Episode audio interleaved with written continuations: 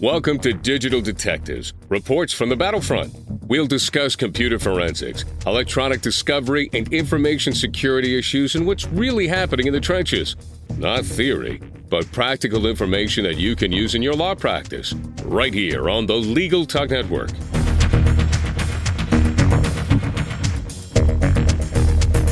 Welcome to the 29th edition of Digital Detectives. We're glad to have you with us. I'm Sharon Nelson, president of Sensei Enterprises. We'd like to take this time to thank our sponsor, Gallivan, Gallivan and O'Melia, creators of the Digital War Room platform for e-discovery. And I'm John Simek, vice president of Sensei Enterprises. Today on Digital Detectives, our topic is scary tech, lessons learned from ABA Tech Show. Sharon and I are happy to welcome our friend and colleague Ben Schorr. Ben is a technologist and the CEO of Roland Schorr and Tower, a professional consulting firm headquartered in Honolulu with offices in Los Angeles and Arizona. He's also the author of several books and articles on law office technology, including The Lawyer's Guide to Microsoft Outlook and The Lawyer's Guide to Microsoft Word. He's been a Microsoft MVP for more than 15 years and involved with law practice management and law office technology for more than 20 years. Ben, as usual, welcome. Thank you very much. Nice to be back. I think the very scariest thing that I saw at ABA Tech Show was John's Pineapple Mark IV presentation. And the Mark IV pretends to be a network that you've connected with before and gets you to connect through the pineapple to the internet while John has access to everything you're doing. John, you might like to expand on that just for a, a couple of sentences. And then I'd like Ben to tell us how to protect ourselves against those devices. Well, essentially, it masquerades as, as a wireless access point. So every wireless device, if you've configured it to remember your networks, uh, it when you first fire it up, it basically walks down and goes down through the entire list and and looking for those networks, such as you know Home Wireless, are you there? Hilton, are you there? Sheraton, are you there? And the pineapple basically just answers, yes, I'm here. And once you've connected to it, you then are sitting right in the middle. It's uh, it's the traditional man in the middle attack point, so you can actually watch all the traffic going in and out. So, what should we be doing, Ben, to protect ourselves? Well, I, I think the first thing people should do is is be very circumspect about what network they they set their device to remember. Um, you know, I see people who remember every Starbucks they go into, and I, I really don't think that's a that's a good plan.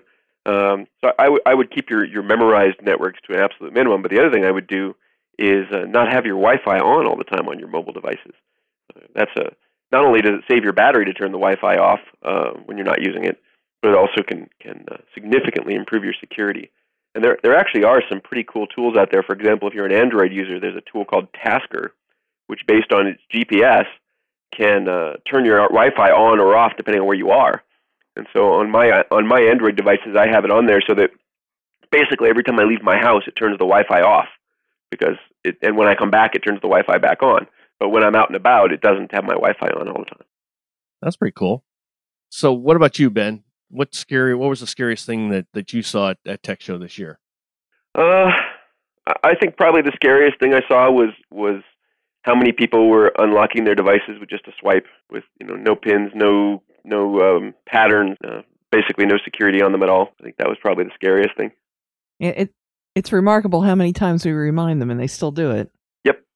It's convenience always seems to trump security. Uh, yes, especially well, with lawyers. I, have said it before. You know, it's uh, security is a lot like insurance. Everybody thinks they've got too much of it until they discover they've got too little. True, true. Well, what one of the most powerful sessions that I set in on was on geolocation with Dave and Chris Reese, showing how we leave an electronic trail of where we've been. Can you explain how that happens and how you can protect against doing that? Uh, sure. Uh, you know, geolocation is one of those things that has become such a powerful tool uh, for good and evil in, in our mobile devices now, and it's, it's really only going to get worse, uh, especially as we, you know, as Google Glass becomes a, you know, and wearable computing, whether it's a watch or glasses or whatever, um, or a hat, or I don't know, who knows what the next wearable computing is going to be. Um, you know, as those things come along, GPS and, and geolocation are, are increasingly popular. Uh, you know, you see how popular things like Foursquare are, and Yelp, and, and other services like that. Um, Google has a game called Ingress, which is which you, where you walk around, and, and it's all about using your GPS.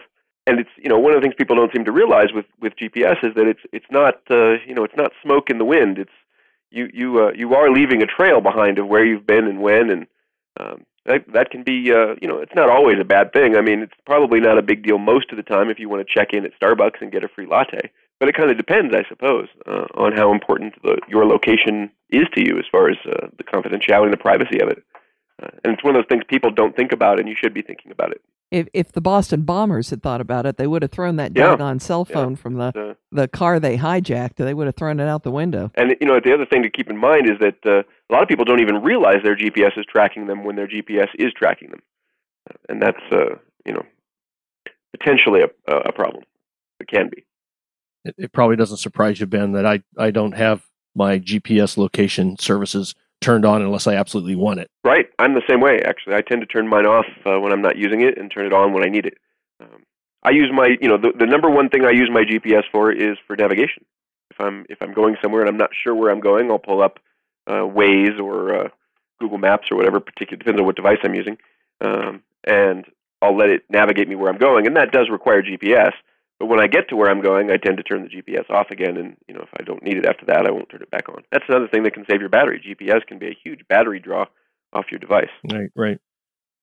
Well, the other thing that I noticed too at that the at Tech Show this year was that, especially during some of the sessions when they were talking about wireless encryption, that it seemed pretty obvious to me that a lot of the attendees were not even using WPA2 encryption on their on their home wireless networks.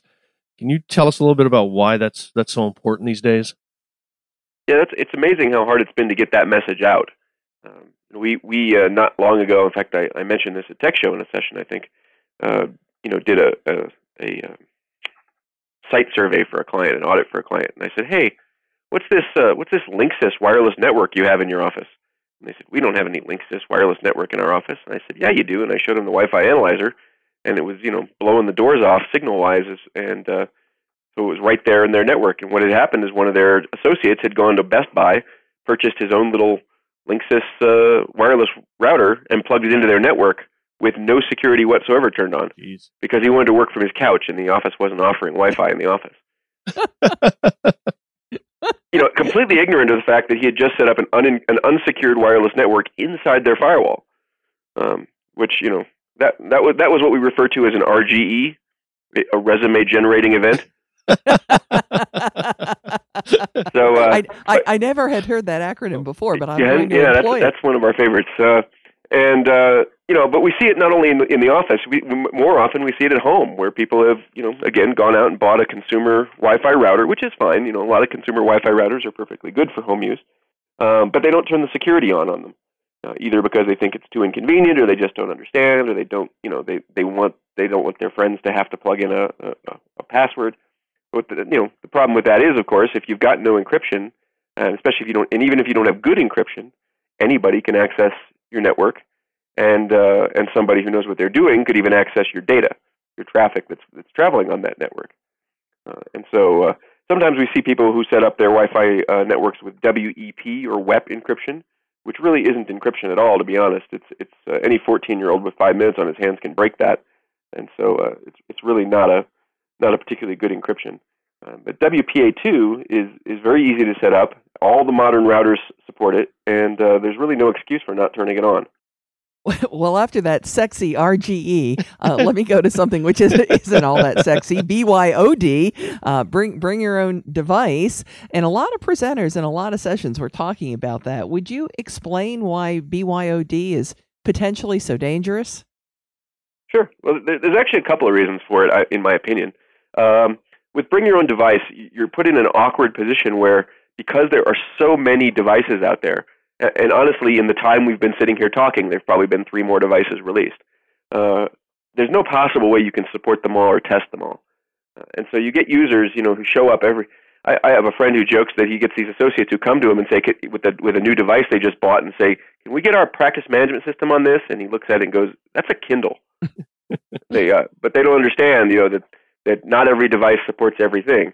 Um, the, the bigger problem is that with BYOD, you get the same problem that you have with home routers, which is the security, which is largely at that point up to the home user because they're the ones who bought it, they're the ones who are setting it up for themselves. They usually don't enable the security on them, either because they don't know how to, they don't think it's important, they think it's too inconvenient. You know, there's, there's a lot of reasons why they don't. And so you do see these devices, you know, iPads and Android tablets and phones and things, where all they've done for security is touch here and swipe to the right. That's what passes for security on their device. There's no encryption, there's no password, uh, and they've probably, in fact, almost certainly, got sensitive work material on there. I mean, if they're checking their email and if their clients ever email them any documents, they're going to have emailed documents, document attachments on their phone. If they lose that phone with no security, anybody can get into that attachment, or anybody who can get their hands on the phone can. Uh, the other problem with it is because it's OD, it's their own device, it's their personal device. They use it for personal things like taking pictures of their dog and you know planning you know uh, other game, playing games and things. And what ends up happening is even if you have what we call mobile device management in place, so that you can remote wipe a lost device, when somebody loses their own device, knowing that you're going to wipe it if they report it, a lot of times they won't report it to you because they think, oh, it'll turn up. It's it's in the couch. It's on. It's between the you know. It's in my car. Well, then it doesn't turn up for four or five days, and finally they say, okay, I guess I'd better report it. Well, by then the horse is probably out of the barn. So um, really, it's uh, another dangerous issue with BYOD is is people being reluctant to remote wipe their their device because they're afraid of losing their dog's pictures. One one scary statistic that that uh, I've recently heard is that 46% of people that lost their phone don't have any pins on them, and this kind of gets to you know what you said your scariest thing at Tech Show has been about folks just doing this very simple swipe. But can you tell our listeners a little bit why it's so critical for lawyers and and what kind of to to secure their phones with with some sort of pin type of a thing and and what are those rules ab- about creating those pins? Sure. Yeah, no, you know, pins are critical. I mean, honestly, you wouldn't, you know, you have a lock on the door of your office, I assume. Uh, you you would want to put a lock on the door of your phone or your tablet, and and that pin or that passcode, whatever your particular device supports, or that or that pattern, that's what passes for the lock on your device. Uh, and people think, oh, you know, it's it'll never happen. I don't lose my device. It's always in my pocket. But honestly, hundreds and thousands of devices are lost every day. Uh, it's, it's a little bit um, arrogant to think that you'll never ever lose a device. Um, and so uh, it's it's just simple logic to, to have that lock and turn that pin on. Uh, as for rules, uh, the longer the pin, the better. You know, uh, hopefully your device doesn't support a one-character pin, but if it does, a one-character pin is obviously not better than no, no pin at all, hardly. um, you know, so longer pins are better. Uh, some devices only support four characters. I, I know that's a, that's been an issue with some of the i devices in the past. Um, and uh, you know that's unfortunate, but four is better than none. Um, four is better than three. Four is not as good as five. Um, so I would prefer you know six, eight. You know if your if your device will support it, that's great. Uh, another suggestion that I have for people is to, uh, and this is especially true if you're using the pattern, is to uh, repeat uh, occasionally. I mean, don't use one one one one one. That's not a good pat pin. But uh, you know, if you're going to use a number, I would use it more than once in your pin. Um, partly because when you're and also when you're doing the pattern, you want to go back over the same dot again if you can, because uh, people who look at your screen, if you haven't cleaned your screen lately, can see the smudges of your fingerprints on there and might be able to get some clues towards what your pin is. So when you're creating a pin, give some thought to uh, to uh, how you can camouflage that pin a little bit better. Uh, and also clean your screen. this makes it nicer to look at. yeah, when I see some screens, I wonder what their house looks like. yeah, but it's, a lot of them look just like petri dishes, man. They're growing all kinds of bacteria on those phones. and you, you, know, you can't. I one thing I noticed. I was at ALA this last week, and, and as I know you guys were as well. And I noticed walking the expo hall, the, this year's, you know, the mouse pad of the 2010s is the screen cleaning right. wipe right? Every every expo booth you go to now has the has the custom printed lint-free cloth for wiping screens. So seriously, go to an expo, grab a handful of lint screen lint-free screen cleaning cloths, and wipe your screens down every now and then. If for nothing else, it'll make it look nicer, but it'll also make it harder for somebody to maybe guess so, your So, how many did you go home with, Ben? Um, I don't know, half a dozen probably. well, before we move on to our next segment, let's take a quick break with a few words from the Legal Talk Network and our sponsor, Gallivan, Gallivan and O'Melia, creators of the Digital War Room platform for e-discovery.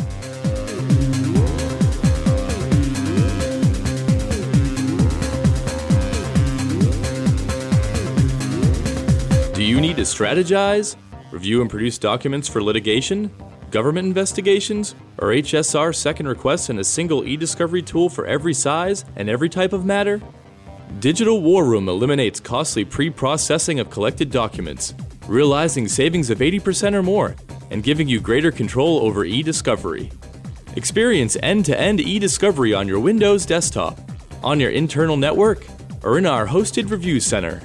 Download a free trial of Digital War Room Pro at www.digitalwarroom.com. That's digital w a r r o o m dot com.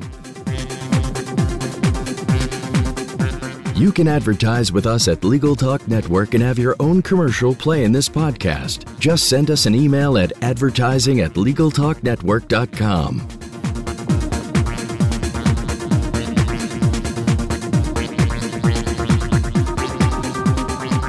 Welcome back Digital Detectives on the Legal Talk Network.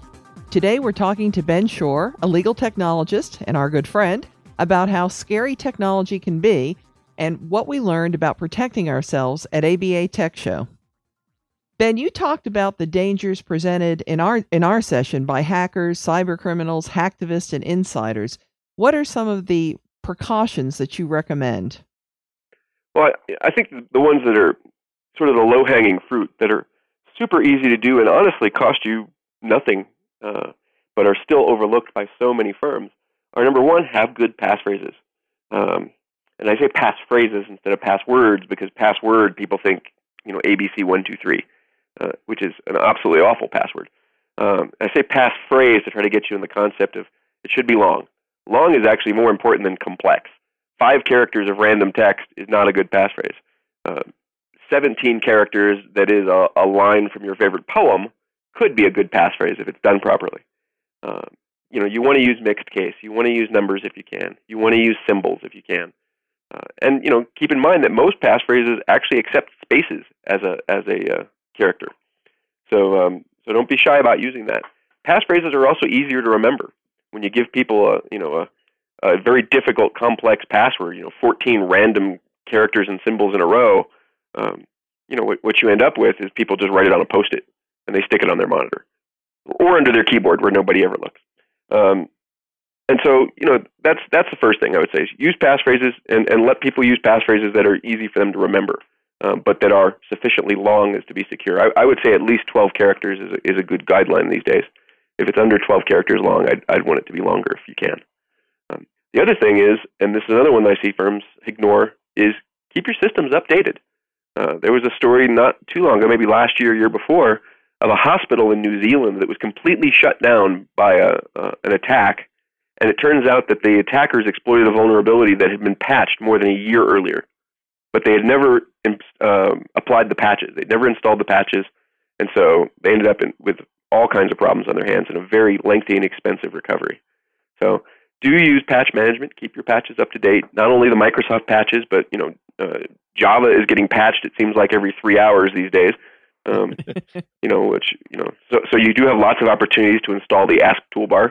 Um, Got to keep that up to date. You know, keep your Adobe stuff up to date, Flash especially, but Adobe and Acrobat Reader, you're often seeing patches for those. Right. So right. don't don't just think of the Microsoft patches when you think of patches.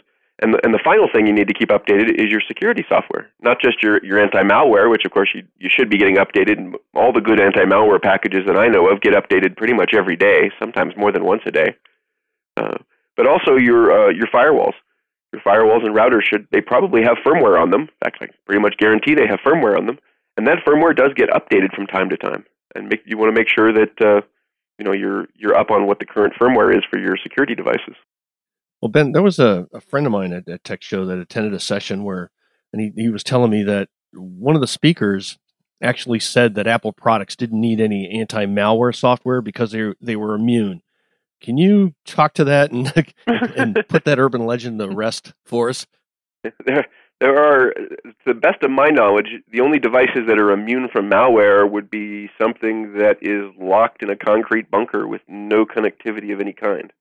And, and I think some people would probably argue that maybe that isn't so either.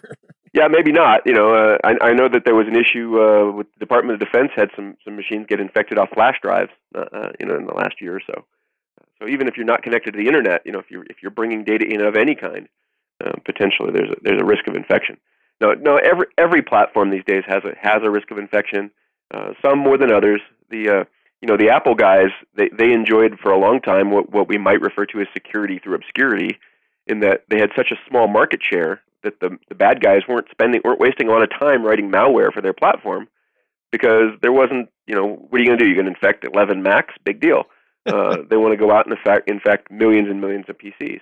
And of course, the PC still has a dominant market share, but in recent years, we've certainly seen Apple come on strong with, um, you know, with some pretty big gains to the point where the Macs are not nearly as unusual as they used to be. You're seeing seeing them more and more, and the bad guys know that, and so increasingly, we're starting to see, um, you know, Mac-capable malware.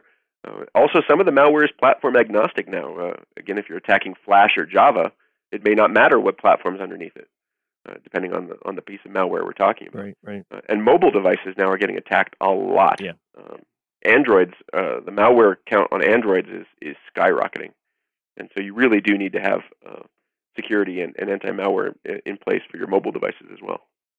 I loved it in the the session that we did together at Tech Show on scary technology how you mentioned test restores of backup. I can't believe this is still a problem, but oh, yeah. please tell us why you can't just set it and forget it when you're setting up your backup system. Yeah, absolutely. You know, we, we had a client uh, a few months ago, or a company come to us and become a client a few months ago, who had lost the uh, they they lost a server. Their server crashed, and they went to restore. They got they replaced the parts that failed, and they went to restore from their backups, which they had been dutifully making every day, and they discovered that their backups hadn't actually worked in over a year you know, they they'd done them every night. They swapped out their media. They had they were getting a little log entry that said, "Yay, backup done," but they'd never tested them. And then when they needed them, the backups weren't there, and that turned into a very expensive and uh, not insignificant data recovery process. And so, you know, backing up or testing your backups is just essential. You don't want to find out when you really need them that they didn't work. And so, uh, testing is really quite simple. In fact, here's an easy, easy way to test your backups: is create a dummy file, and you can create more than one if you if that makes you feel more comfortable. But create a dummy file, and you can call it dummy file backup test. Doesn't matter. It's a, it's a, it can be a Word document, Excel document. Doesn't doesn't make any difference what it is because it's going to be empty anyway. And put it amongst your documents, the things that the data that you want backed up, and just leave it there. Let it get backed up in your normal course of your backup. And then once in a while, maybe you know quarterly, maybe every couple of weeks, you know, maybe half, you know, semi-annually, whatever you're comfortable with go in and delete that file, and then try to restore it from your backups. If you can't restore that file from your backups, then you have one of two problems. Either one, you don't know how to restore files from your backups, which is an easy problem to solve and, and actually the better problem to have, or two, your backups aren't working, which is a, a particularly serious problem. But at least you found out when you lost a backup dummy file and not a real file. Mm. Well, Ben, we, we know that you know, you, you do some similar things that we do in the in consulting for the legal community, but we know that many lawyers they hate to upgrade, possibly for economic reasons or, or because they're just afraid of learning some new software. What why does that present a, a security danger? Uh, sure. Well, you know, it's I'm always reluctant to be on the on the very very edge because you know they you know what they say about the pioneers they're the ones with the arrows in their backs. Um, but uh, but at the same time, when you're lagging too far behind, um, the issue you have is that the software tends to go out of support. You know, the manufacturers are not going to support that software and continue to to patch it and develop uh, and develop for it endlessly. Uh, Microsoft famously has about a 10-year window on support. In fact, uh, Windows 7 without SP1 just fell out of support at Microsoft. And so, uh, if you're uh, if you're still on that platform, it means you're not getting any more security updates. And as the bad guys continue to figure out newer and different ways to attack, you know, not getting those security updates could be quite serious. You could leave yourself uh, vulnerable to, to something. So it, it's really important to try to stay reasonably current. You don't you don't have to be bleeding edge, uh, but you also if if you're still working on Office 2003, it's time to start thinking about moving up to to a more modern version. Because XP goes out of support next year too. Yes, Windows XP with Service Pack 3, so all flavors of Windows XP will go out of support next year. Yeah, Windows 7 with Service Pack 1 won't be out of support until 2020, I believe. So you've still got a while on that one. Yeah, I think it's April that it goes out of support next year. But it, it's funny how when we tell that to mm-hmm. audiences, they look panic stricken, even though it's a year in advance. yeah, well, you know, the other issue uh, is, you know, a lot of firms are trying to move into other things. You know, like uh, you're trying to get the new version of your case management system, or maybe you want to migrate to Office 365. And if you're still running, you know, Windows XP, for example, uh, increasingly, a lot of these new the new practice management systems, a lot of you know a lot of the new versions of Office, they don't support Windows XP. They won't even run on it. And so if you're still running on those old systems, you've got a potential security problem, but it's also going to block you from other upgrades you may want to make. Right. Well, Ben, I just want to tell you, I had a great time presenting with you at Tech Show. I know John and I enjoyed visiting with you and uh, and, and, scaring people and being scared ourselves as we went around and listened to others. Um, it was just wonderful. And for those who might want to mark their calendar, Tech Show next year will be March 27th through 29th, 2014. And I have a feeling the three of us will be together once again. I sure hope so. But I certainly hope so. But I, yeah, we hope so. Yeah, absolutely. And, and, and thank you, Ben. It's always a pleasure to talk to somebody else who has empathy for what we do. And of course, I've learned a great ac- acronym today RGE, res- Resume Generating Event. Love it. Thank you for being with us. Oh, my pleasure. Thanks again. That does it for this edition of Digital Detectives. And remember, you can subscribe to all the editions of this podcast at LegalTalkNetwork.com or on iTunes. And you can find out more about Sensei's digital forensics technology and security services at www.senseient.com. We'll see you next time on Digital Detectives. The views expressed by the participants of this program are their own and do not represent the views of, nor are they endorsed by, Legal Talk Network, its officers, directors, employees, agents, representatives, shareholders, and subsidiaries. None of the content should be considered legal advice. As always, consult a lawyer. Thanks for listening to Digital Detectives on the Legal Talk Network.